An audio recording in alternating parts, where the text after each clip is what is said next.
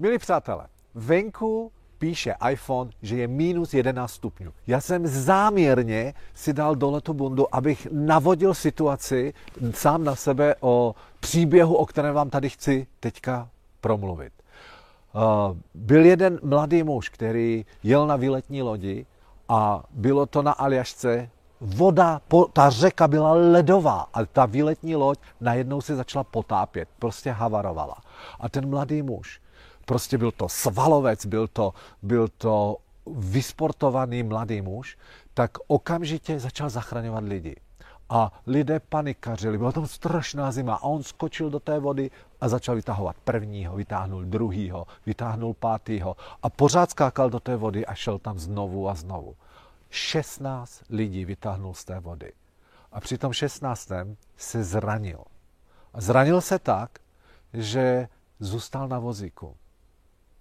A tento člověk, který po 20 letech po té nehodě uh, byl pořád na tom vozíku, se za ním vybral jeden novinář, že s ním udělá rozhovor. Dozvěděl se o tom příběhu a šel s ním udělat silný novinářský rozhovor.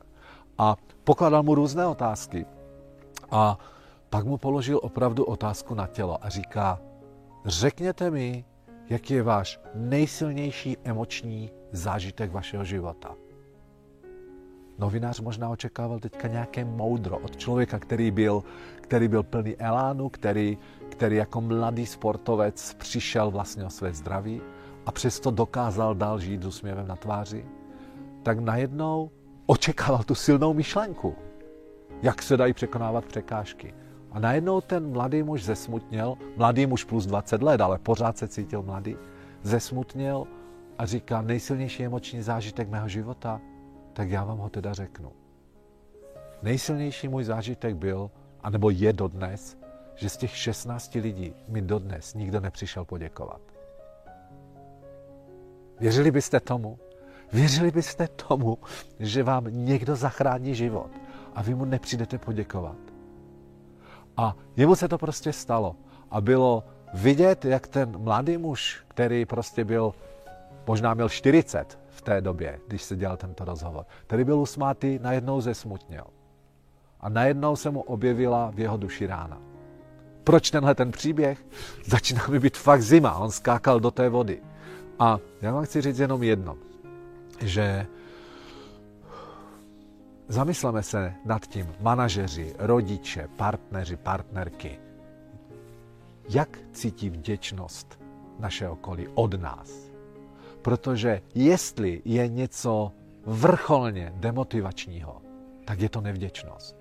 Možná někomu teďka z vás běží obrázek, jak, jak jeho šéf si nevšimnul, že jste udělali něco dobře, nebo to nedostatečně ocenil. Nebo, milé dámy, možná se cítíte, že vás nedostatečně oceňuje partner, nebo vaše děti, že jsou nevděčné. Co to dělá s vaší motivací? No.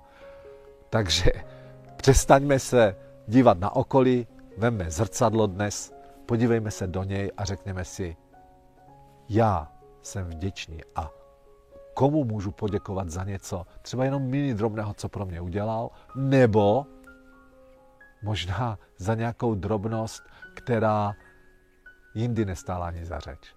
Zkrátka dobře, vděčnost, to je to slovo, které jsem vám dneska tady chtěl říct. Krásný den, váš Petr Urbanec.